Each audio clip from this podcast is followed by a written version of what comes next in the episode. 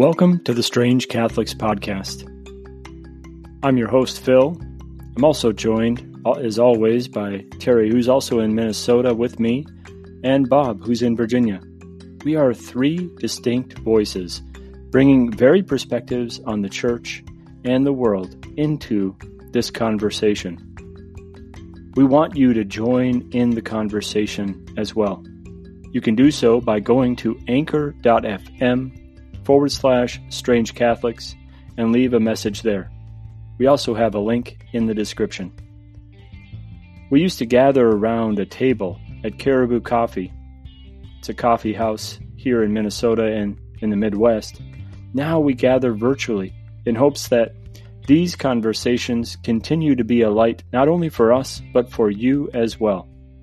Now let us welcome Terry and Bob into the conversation. Welcome to this week's episode of Strange Catholics. Today we'll discuss some current events. We're going to dive into the sacrament of holy matrimony.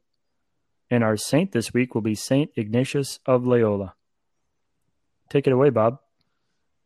Good evening. It's Friday, so that that hopefully that's great for everyone. End of another long work week. Um, good evening, brothers.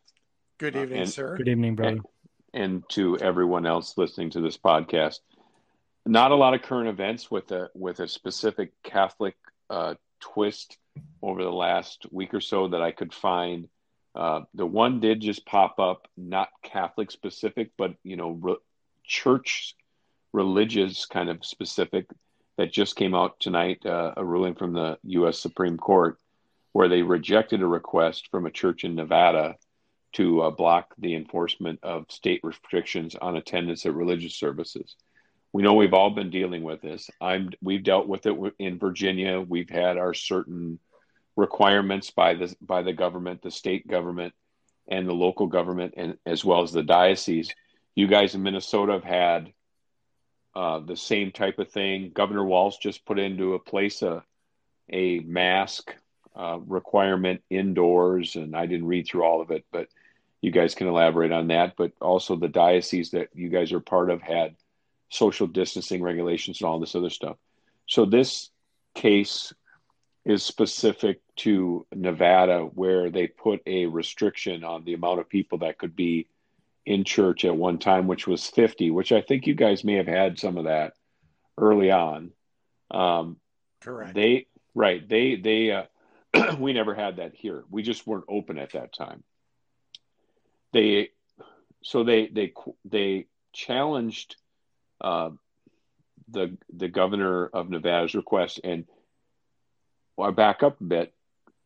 A church in California did the same thing against a California law uh, back a month or two ago. So it's a similar type of deal, but their you know their biggest issue was, hey, you're you're it's an infringement on the Constitution and our free expression of religion. You know, we have a plan. We'll social distance. We'll wear masks. All these other things. You know, but you're treating us different because uh, within the state of Nevada, they allow um, casinos to have more people, other businesses, restaurants, they're set at 50% of capacity per the fire code. Whereas in the case of churches, you can only have 50 people. Now, it wasn't specifically churches. It's also, I think, movie theaters, um, other types of gatherings like that, concerts and the such. So the Supreme Court ruled five to four against the uh, they rejected the request from the church, and, and it upheld a I think it was the Ninth Circuit ruling that said, you know, that this this was a a valid law or a valid ability by the state of Nevada to put this this uh, provision in place. So the church was only looking to go to 90 people, and they, like I said, they had a plan. But obviously, the conservatives were in favor of overturning it because they said that you know it was violating uh, their rights and and why would we treat them any different than we treat a restaurant or or a casino and uh, there wasn't much from the liberal side but I they felt supportive with the lower courts uh, ruling that said, you know, they're not singling out the church and it's for health measures. So, do you guys have any comments on that? Well, for me, it, it's it's certainly you know even though they say they're not singling out the church, I mean if you're letting bars and restaurants at fifty percent of their capacity as per fire code, why wouldn't you do the same for the churches and and movie theaters and other you know other places where people are going to gather? You know, let's let's make it a uniform. In my opinion, let's make it a uniform law where you know it's either this or it's that instead of you know hey bars and restaurants you can have more people than the churches and the movie theaters can have to me that just seems like you're kind of maybe not putting down but treating the those the churches and the movie theaters and and concerts and that sort of thing it, with a different hand than you would the restaurants. Phil, what are your thoughts? I, I think the reason why they're doing that for restaurants is because most of restaurants are doing some kind of outdoor, right? Or they're they're limiting the time inside the restaurant. Um, they're doing a lot to so even if you know, say uh, they have a percentage capacity, people are usually not in there for an hour because they're usually modifying their menu to get people in and out faster. So they're making a lot of accommodations that way. I mean, okay, typically our mass now that we don't have music um, and we don't sing any parts of the mass, we only speak them. Um, it's 45 minutes, maybe 50 minutes. So it's sure. less time than it probably used to be, but you're in more enclosed space than even in a restaurant, I think, because I think there's more air movement just with servers and stuff moving around. I can well, see it. I can see it from that sense. I can see why movie theaters are also restricted in many ways because same thing. You're sitting close. To, I mean, even if you're distanced, it's not like your breath stops. Even with a, a cloth face covering, it's still going to move through your mask. So you're you're still in an enclosed space, and so they're trying to do what they can to understand what has been revealed thus far, science related, to say, this is what we believe is the best scenario. If I had to guess, that's what they're doing in Nevada. Well, I, I don't want to, I don't want to put any, you know, make it a black helicopter thing for the, you know, the state of Nevada that they're trying to do something against churches. So this is all churches, churches, synagogues, mosques, you know, so it's not a Christian thing or a Catholic thing. But the cynic, you know, the cynical side could say, okay, well, one, there are people that do go to restaurants and they may spend an hour there. Now, they may try to hurry them up to get them out of there quicker. That's fine. I can tell you from restaurants I've been in here in Virginia where we've sat six feet apart, we've been closer than we've been in church to people in, in, in the other pew because we're usually every other pew and people don't sit next to each other. The other sad thing is there hasn't been as many people coming, obviously. That's another issue we've discussed. Mm-hmm. And, and the third thing, this will be the real cynical thing, is part of the reason we're allowing businesses to open at 50% capacity is we're afraid they're going to all go bankrupt and destroy the economy we don't care about church in that context. True. I mean, there there are aspects of all of those things that I can see and understand, and sure. I would agree with as well. So, so I think you know, putting some sort of hard standard on there. I, you know, I understand it. I mean, I'll just read this quote and then we'll wrap this wrap up this segment and move on. Uh, this was from uh, one of the Supreme Court justices. This is uh, Justice uh, Samuel Alito when he said, "Hey, he dis, you know, he dissented in this, did, totally disagreed, and and thought that the uh, constitutional rights of this church were being infringed." He said the Constitution guarantees the free exercise of religion. Uh, and he wrote in his dissent, and he said it says nothing about the freedom to play craps or blackjack to feed tokens into a slot machine or to engage in any other game of chance. But the governor of Nevada apparently has different priorities. A public health emergency does not give governors and other public officials carte blanche to disregard the Constitution for as long as the medical problem persists. So, so obviously, there's some disagreement on this. Mm-hmm. So, sure. So, absolutely. So, well, so, and Bob, maybe you want to stay on top of that and keep us updated. Maybe there might be uh, more fallout or or more updates on that. Well, I think there's going to be more cases. So the reason the Supreme Court took this petition is, you know, they're out of session now. They they end the end of the 30th of June is they end their term. So um, so this is the second one of these cases that they've taken up over the last six months during the COVID 19 pandemic. As things move on, they probably will take up more because there will probably be similar types of uh, challenges against uh, state governments and imposing these types of regulations. It, it seems like that that's what's going to happen over the future. So I'll stay on top of it.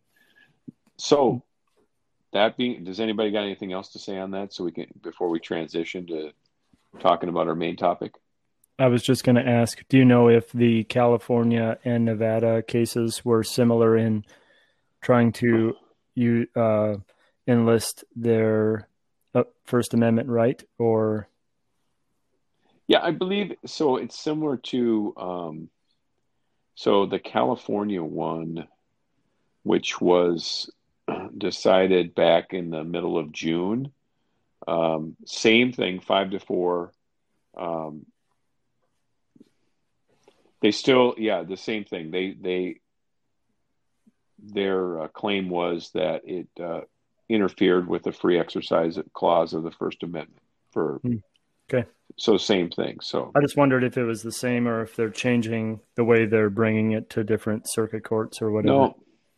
No, no, it's pretty much the same. That ends current events for this week, and let's transition now to talk about our main topic. So, this week's main topic, as we mentioned, is about the Holy Sacrament of Matrimony. There are many aspects of this sacrament that we are going to unpack. I wanted to just pull out a couple small snippets from the Catechism to help the conversation move forward. Looking at the beginning of Genesis, when God made them male and female, and then told them to go forth and multiply, right? Already starting that covenantal bond between them. Yes, it was disordered after sin entered, but still that's the vision that marriage is always pointing to.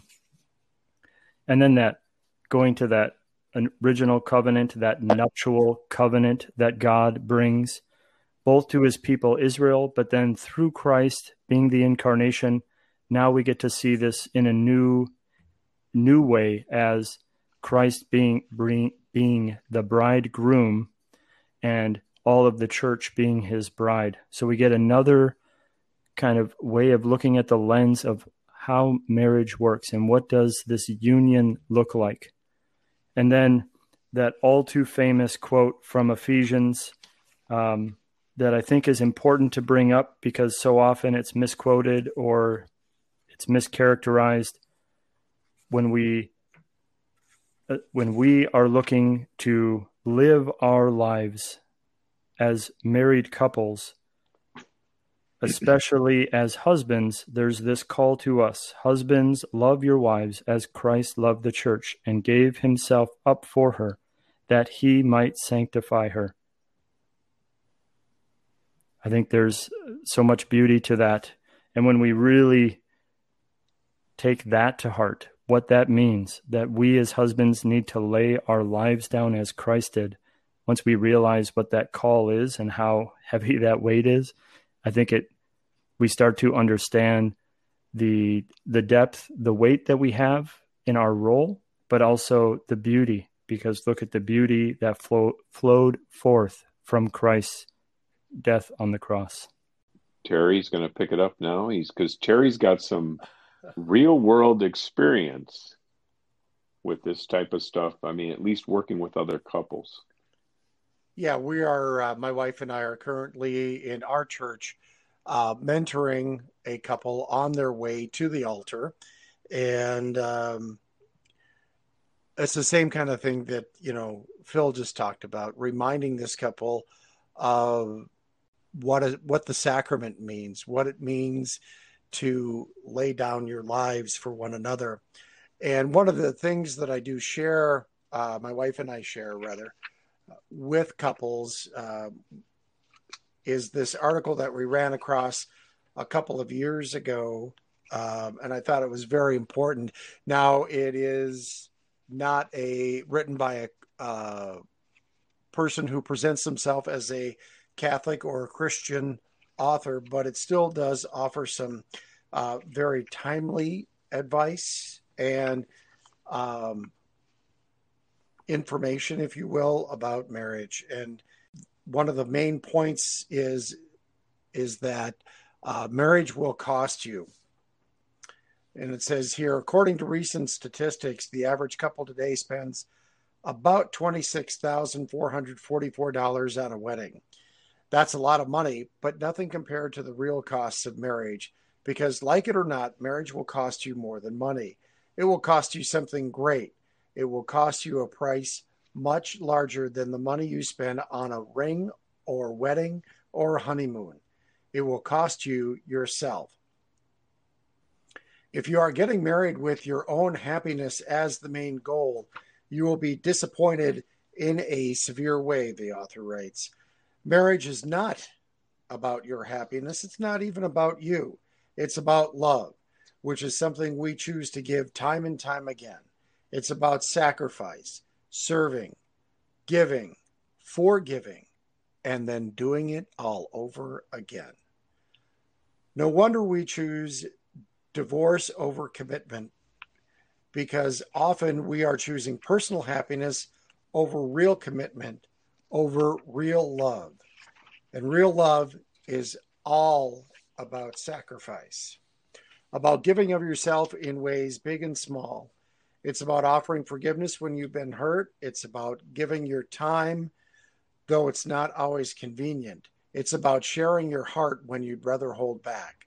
It's about cleaning the kitchen after a long weekend, even if it's your least favorite job. The list could go on and on, but it always ends with the same formula you before me, and we before I.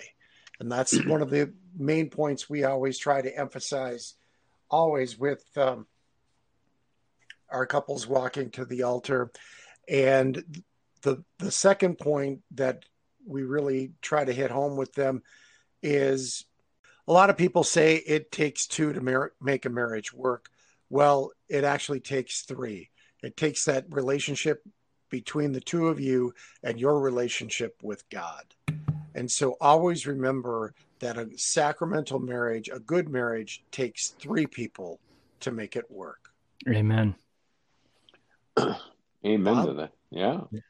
So there's two things I'd like to emphasize.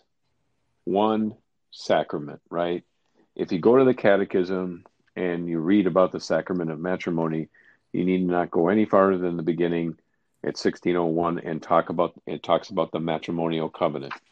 Okay, so it's a sacrament, meaning it's it's a it's a sacramental rite, it's a Christian rite, it's a ceremony or a ritual regarded as impairing divine grace. So it's a sacrament, so it's very very important. Number one, and number two, covenant. Okay, a covenant, an agreement that brings this relationship of commitment between God and His people. So the covenant between you and your spouse and God. That's that. Nobody they is is in the words of the of the marriage rite in the big white book, the thin white book, mm-hmm. which, that says right uh, that uh, no bond. Uh, you know, I don't have it memorized, but the the bond uh, you can't no no man can break that bond, right? That what God joins that, together, what joins no together, right? Right. There you go. You should know that. A guy should know that from not watching it enough times on TV, right? yes. yeah. so those are the things I'd like to emphasize because those things to me are the key important things. You just got to start simple. It's a covenant, and how important a covenant is, and and that and it's a sacrament. We don't have a lot of sacraments.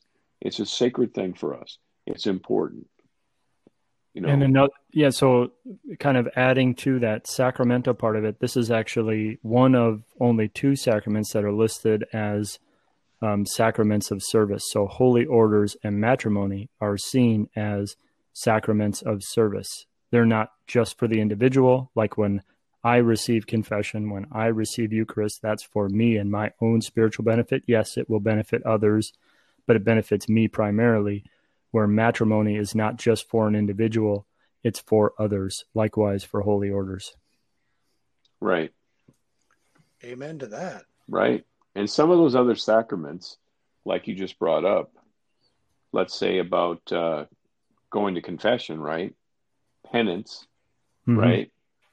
Um, yeah, that's an individual thing, but that relates right into marriage. They all work together, right?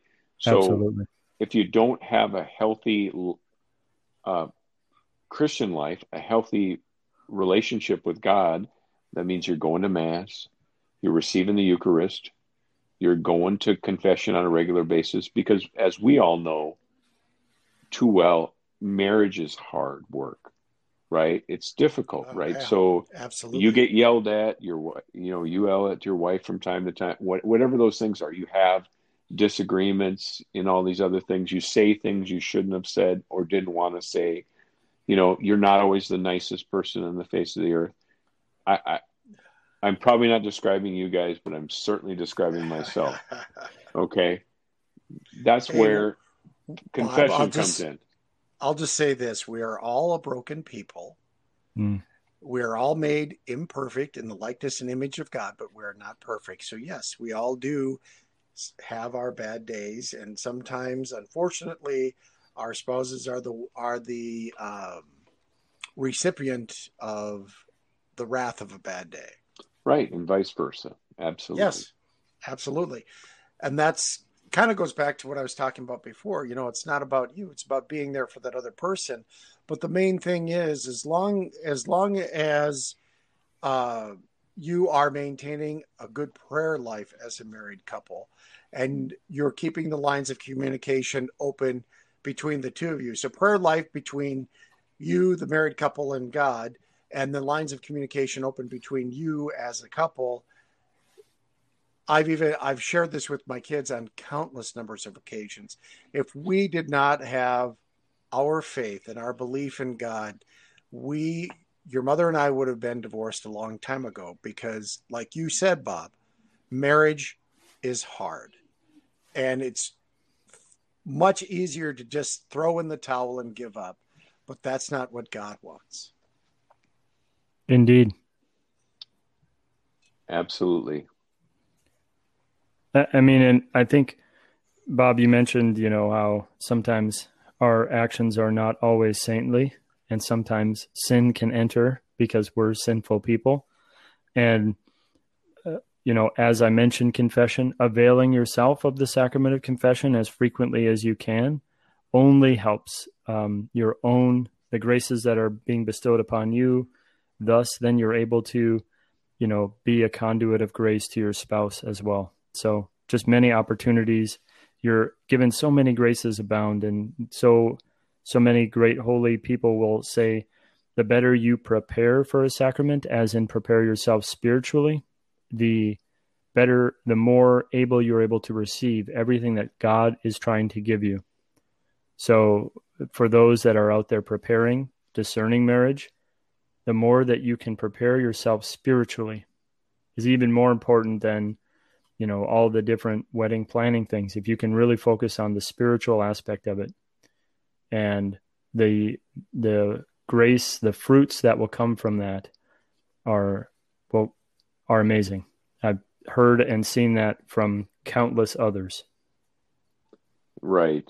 And and to all those couples out there that are getting married soon that are listening to our podcast, um, remember it's a marathon, it's not a sprint. And, and you're going to grow together. And, and the way to grow together is to have that strong faith that these guys have talked about. Got to have that solid foundation with God and a strong faith. And that's how you grow together and how and how your love blossoms and grows as your marriage progresses. Amen. So, Absolutely perfect. Well said, Bob. So this is this comes to the end of the uh, our portion on marriage. We're going to take a short break, and then we'll be back on the other side to talk about a wonderful saint. We'll be right back. Okay, we're back. And this week on our Saint Spotlight, we're going to talk about Saint Ignatius Loyola. And Terry's going to lead on this. Go ahead, Terry. Well, thanks, Bob. Saint Ignatius of Loyola, um, one of a very personal favorite of mine. Um, his feast is celebrated on July the 31st. Uh, he was born October the 23rd, 1491, as, and I know I'm probably going to say this wrong, uh, Inigo Lopez de Loyola. He is the patron saint of the Society of Jesus, soldiers, educators, and education. He was the youngest of 13 children of a family of minor nobility in northern Spain. His mother died when he was just seven years old, and he was raised by Maria de Garin, who was the wife of a blacksmith.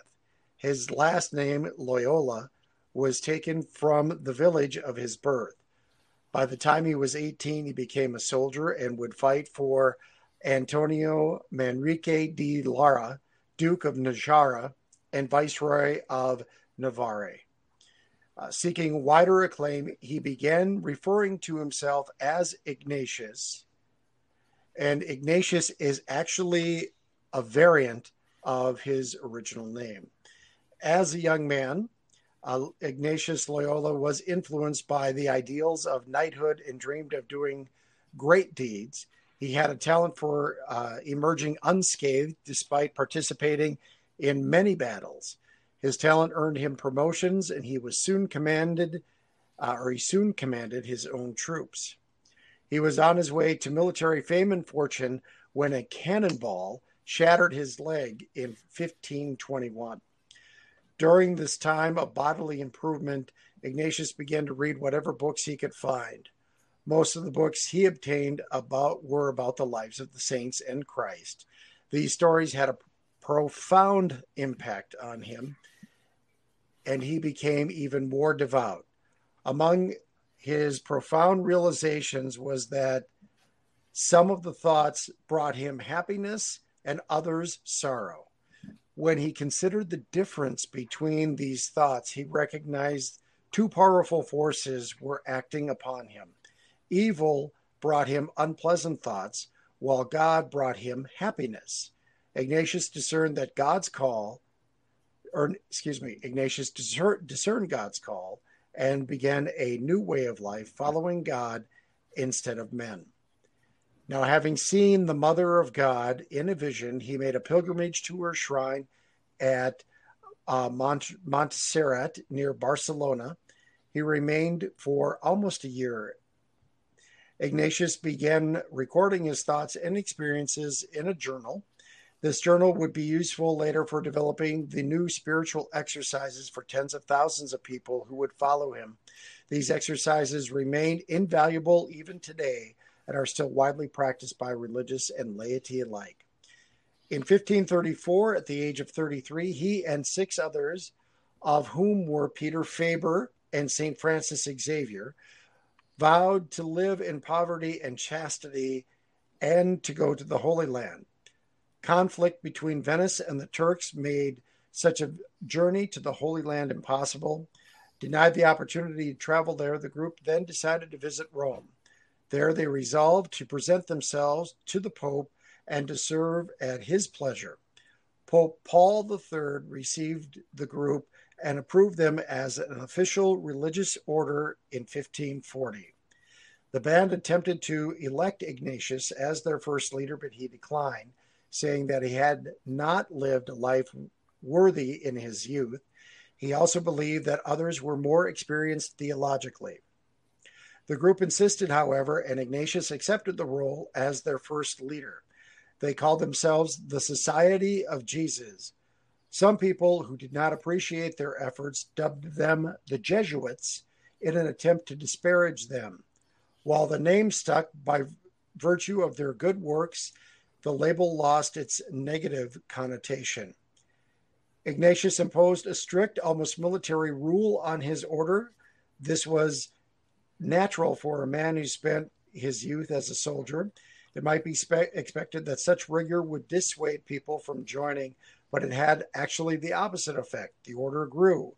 The Society of Jesus soon found its niche in education. Before Ignatius died in 1556, he established 35 schools and boasted 1,000 members.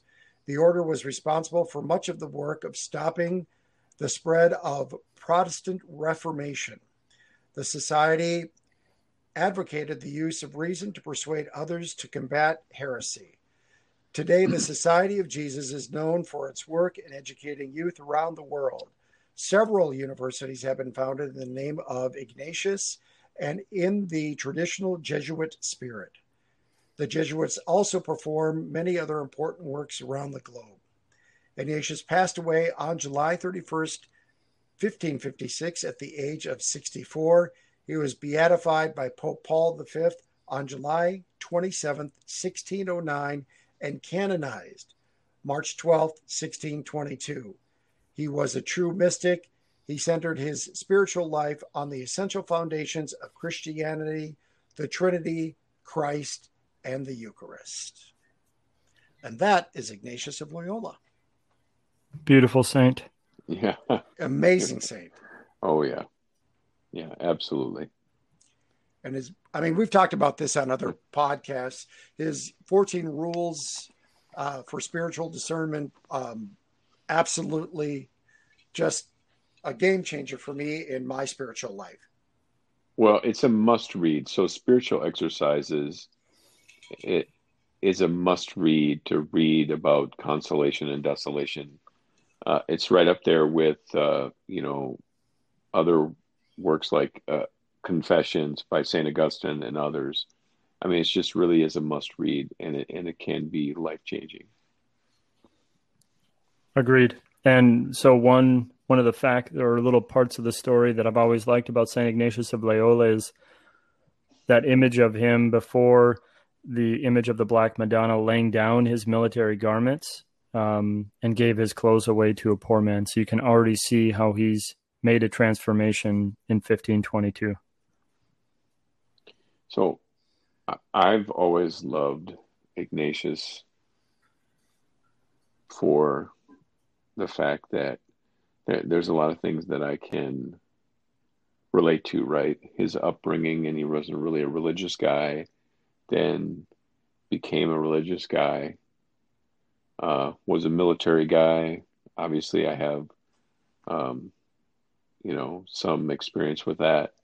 And, and then, you know, he was, uh, you know, a trendsetter. I mean, he, you know, he started the Jesuit order.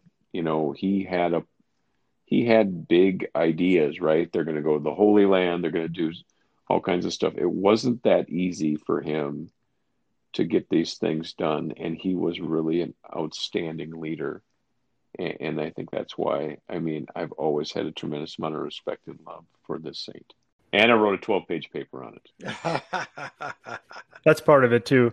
Yeah. I've, I've really appreciated the angle that Father Timothy Gallagher brings to the rules. I think he helps to expand them and give some narration to them to help them more be more digestible in the 21st century. That's my personal opinion, but no, I would agree with you there, Phil. His he's done some great work on um, Ignatian discernment, and um, mm-hmm. you know we we've both we've all three read you know a couple of books by him, and uh, absolutely, I and I think that's why it connected for me because it ties to who I am as a follower of Christ now in this century as opposed to you know when he walked the earth in the uh, you know in the 15th century. Yeah. I mean, just really a great saint, and appreciate Terry, you know, giving a biography of this saint, and and we get a, get an opportunity to talk about somebody that's had such a huge impact on our lives, and for all those people out there, if you don't know that much about Saint Ignatius of Loyola, there are lots of resources out there that you can find online to read about his life and, and find out more. And then also, as we said, you know, read the spiritual exercises and so on. So I'll put some links in the description. Yeah, St. Ignatius, pray for us.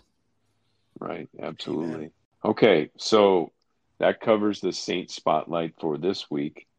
Um, our new segment, short little segment here at the end on uh, uh, asking uh, for prayers. Uh, please pray for us. We didn't get any uh, prayer intentions from people out there. Once again, I want to reiterate: if you have prayer intentions, hey, bring them, bring them to us. I mean, we're stronger when we get together as a group and pray. So, so please, you know, leave those comments or, or send us an email at the address that uh, Phil will give you here at the end of the podcast. But so I open it up to my two brothers out there. Are there any prayer intentions that we have for this week? For all those that are pregnant and for protection of life from conception until natural death. Okay. And praying also for all married couples, couples preparing for marriage, couples that have are are in marriage and couples that uh, are walking through some darker times in their marriage journey. Pray for them as well. Phil, you want to lead us through a short prayer intention and then we'll go to the final prayer at the end? Yeah, that works. In the name of the Father, and of the Son, and of the Holy Spirit. Amen. Amen. Dear Heavenly Father, we bring before you the prayers that we have spoken and those that are in our hearts. We ask you to lift up all those that hear this podcast and those of Bob and Terry as well. We bring before you prayers of petition for all those that are pregnant, for protection of life from conception until natural death, for all those that are discerning marriage and preparing for the sacrament of matrimony, all those that are married, and those, Lord, that are struggling in their marriage. Please shower your graces, your protection, your peace upon all of them. Through Christ our Lord. Amen. Amen. name of the Father and of the Son and of the Holy, Holy Spirit. Spirit. Amen. Amen. Before we do our closing prayer, uh, we'd like to thank everybody for joining us today on this ninth podcast, uh, which has just been a total joy for us to get out here and express our our views and share the Catholic faith with everyone. Uh, we encourage people to rate us on whatever podcast platform they are listening to us on. Please subscribe. We're on Apple Podcast, Spotify, Stitcher, Anchor, wherever you find your podcasts. And leave us a comment or send us an email, and Phil's going to give you that information right now. You can also go to anchor.fm forward slash strange Catholics to leave us a voice message. You may also send us your prayer requests, your show ideas, your feedback, whatever it might be, a question you have, to Strange Catholics Pod, that's P O D, at gmail.com. A link is in the description. They can even share how awesome they think Bob's voice is. Amen. yes, indeed. do that, please. Please do that. Okay.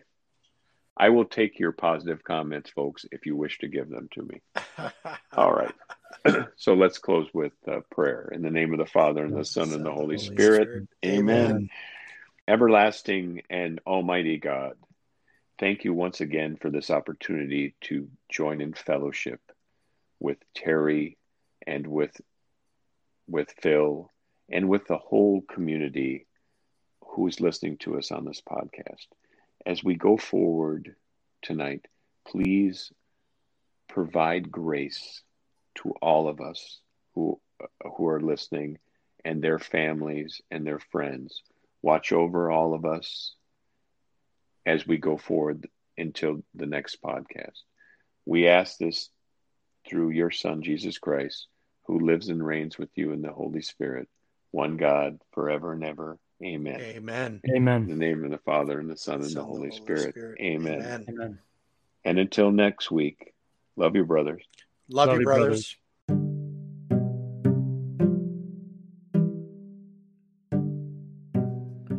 Thank you for listening to this episode of Strange Catholics. We hope that you enjoyed the conversation and that it helps you continue to dive into a deeper reflection and union with our Lord Jesus Christ and His Church. If you would like to leave some feedback, please go to anchor.fm forward slash strange Catholics. You can leave us a message there. We will play and respond to your question or comment as we are able in the next episode. We ask that you share this podcast and this episode especially with at least one person. This will help get the word out and help more people to join in the conversation. Please subscribe to this podcast and leave us a review on iTunes. This really helps podcasts get traction and help even more people discover the peace, love, and mercy that our Lord offers each and every one of us. Thank you again for listening. Have a glorious day, and may God bless you.